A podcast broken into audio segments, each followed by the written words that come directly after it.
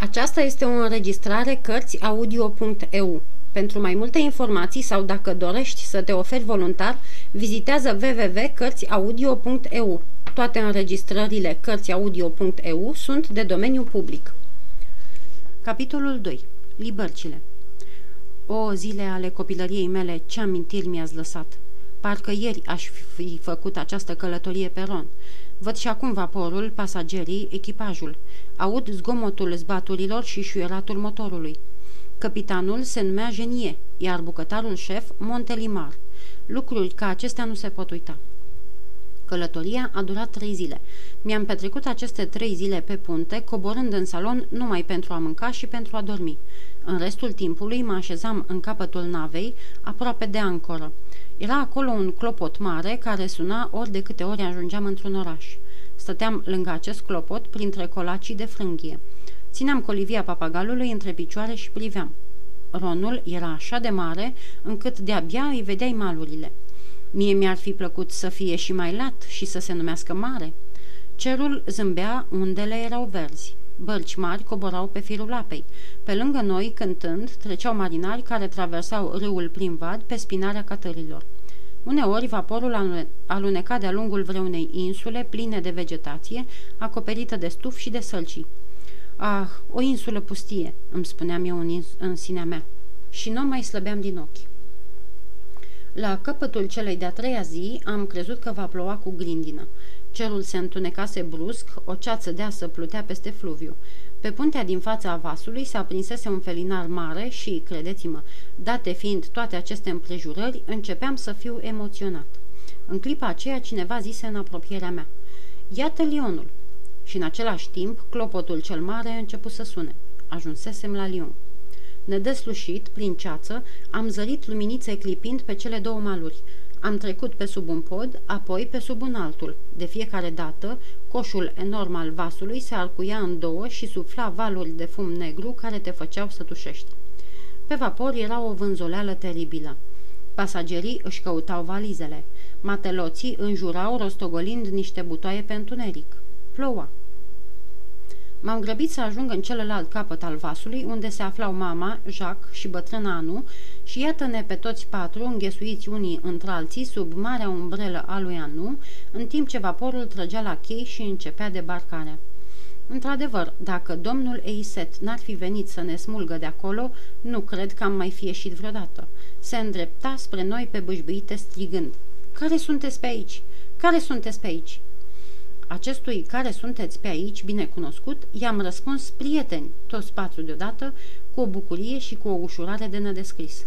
Domnul Eiset ne sărută în fugă, cu o mână mă apucă pe mine, cu cealaltă pe fratele meu, iar femeilor le spuse după mine și la drum. Ah, ce bărbat adevărat era!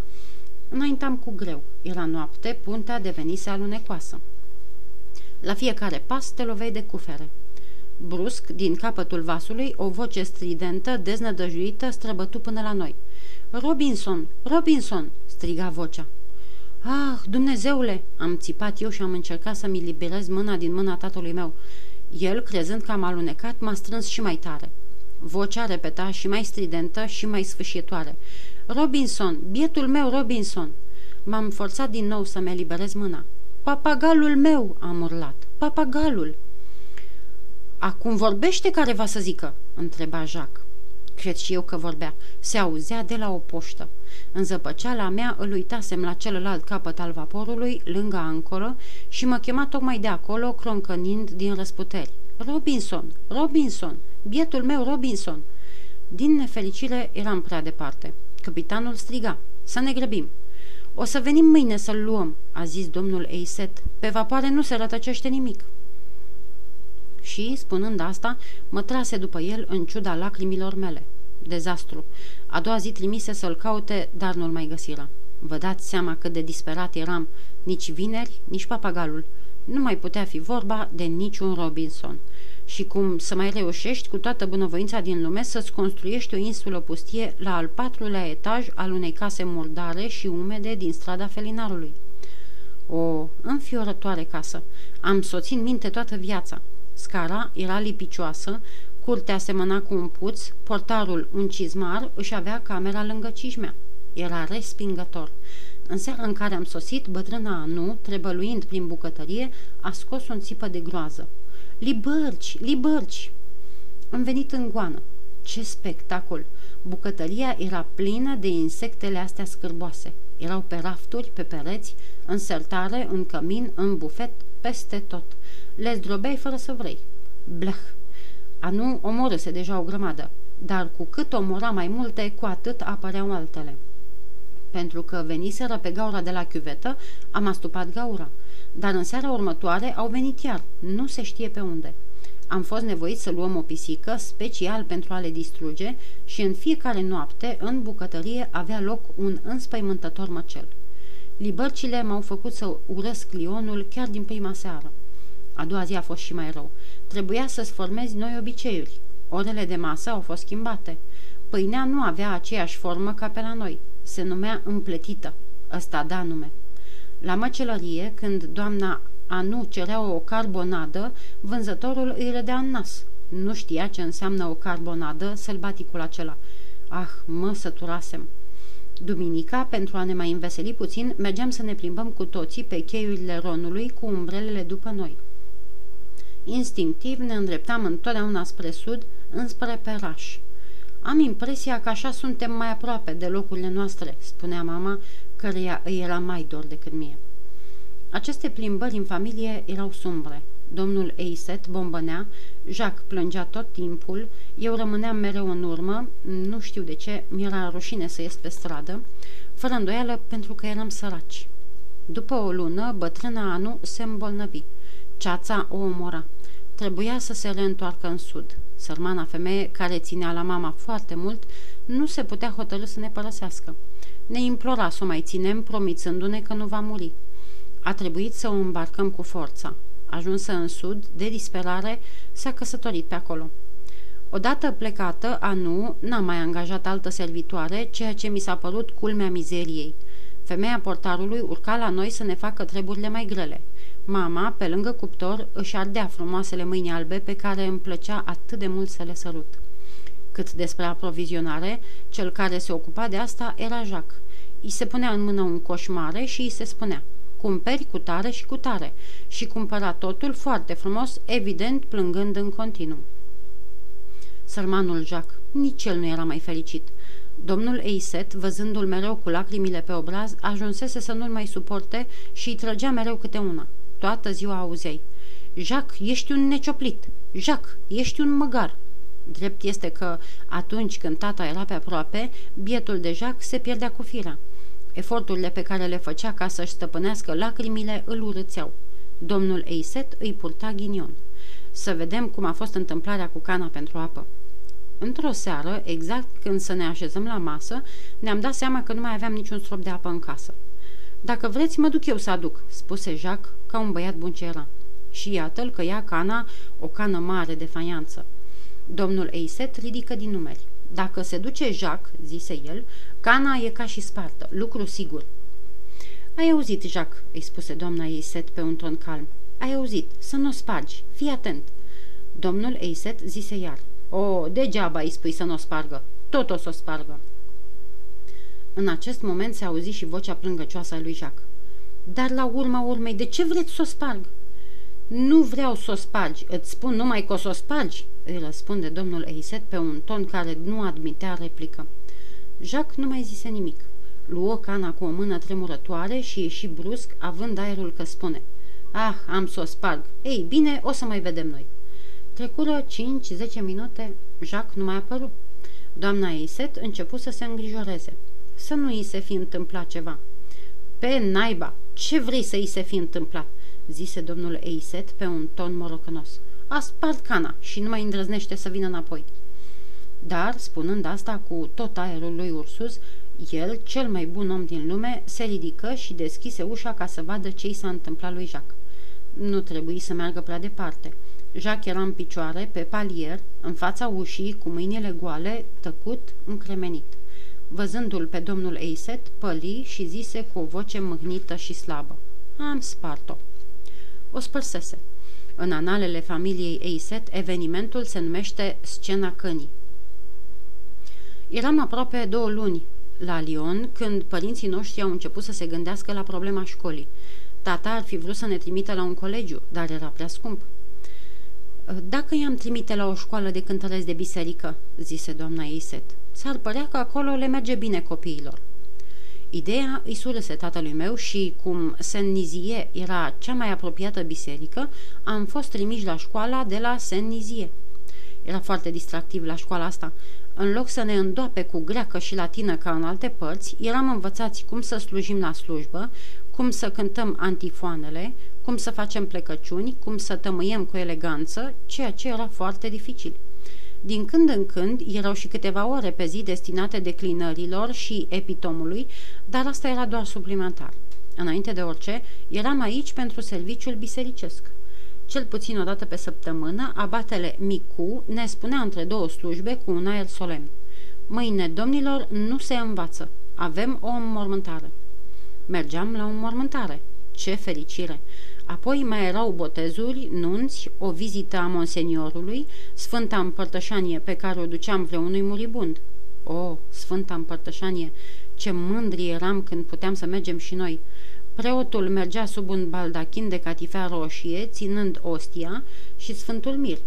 Doi copii din cor duceau baldachinul, alți doi îl escortau cu două sfeșnice mari aurite. Al cincilea mergea înainte, agitând cădelnița. De obicei, eu aveam sarcina asta. La trecerea Sfintei Împărtășanii, bărbații se descopereau, iar femeile își făceau semnul crucii. Când treceam pe lângă vreun post, santinela striga, drepți, iar soldații alergau și se aliniau. Prezentați-am, ordona ofițerul. Trompetele răsunau, tobele băteau pentru a da onorul. Eu cădelnițam de trei ori, ca pentru Sanctus, și pășeam înainte. Era foarte distractiv la școala de cântăresc de biserică. Fiecare dintre noi avea într-un dulăpior un întreg arsenal proțesc. O sutană neagră, lungă, un stihar alb, un veșmânt din pânză albă cu mâneci largi, scrobite, care se punea peste sutană, ciorapi negri de mătase, două tichii, una de postav și alta de catifea, gulere tivite cu mărgeluțe albe, tot ce aveam nevoie. Se părea că veșmintele acelea îmi stăteau foarte bine. Îți vine să-l mănânci, nu alta," spunea doamna Eiset. Din nefericire eram tare mic și lucrul ăsta mă exaspera. Imaginați-vă, chiar dacă mă înălțam în vârful picioarelor, nu ajungeam niciodată mai sus de ciorapii albi ai domnului Cadif, ușierul nostru, și pe deasupra mai eram și așa de firav. Odată, în timpul liturgiei, mutând evangheliile de, evangheliile de la locul lor, cartea cea mare, fiind atât de grea, m-a tras în jos după ea.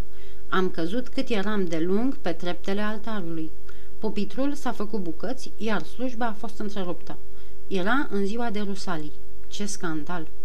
Afară de micile inconveniente ale staturii mele scunde, eram mulțumit de viața mea și deseori, seara, înainte de culcare, eu și Jacques ne spuneam – Până la urmă, e bine la școală.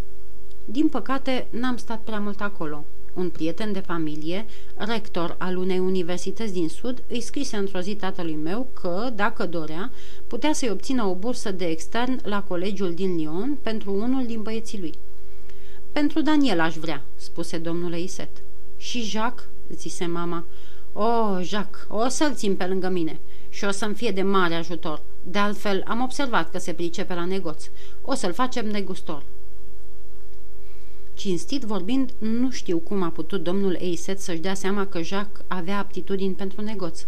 Pe vremea aceea, bietul băiat nu se pricepea decât să plângă și, dacă i-ar fi cerut părerea, dar nu-l consulta nimeni și pe mine nici atât. Ceea ce m-a frapat chiar de la început când am sosit la colegiu a fost că eu eram singurul care porta bluză. La Lyon, copiii celor bogați nu poartă bluze. Numai copiii străzii, vagabonzii, cum li se spune. Eu aveam una, o bluziță, deci arătam ca un copil al străzii. Când am intrat în clasă, colegii râdeau batjocoritor. Ziceau, ia uite, are bluză. Profesorul a făcut și el o grimasă. I-am devenit antipatic pe loc și lui. De atunci, de câte ori mi se adresea, vorbea din vârful buzelor în semn de dispreț. Niciodată nu mă striga pe nume. Îmi spunea mereu, Ei, tu de colo, piciule!" Și totuși i-am spus de peste 20 de ori că numele meu este Daniel Eiset.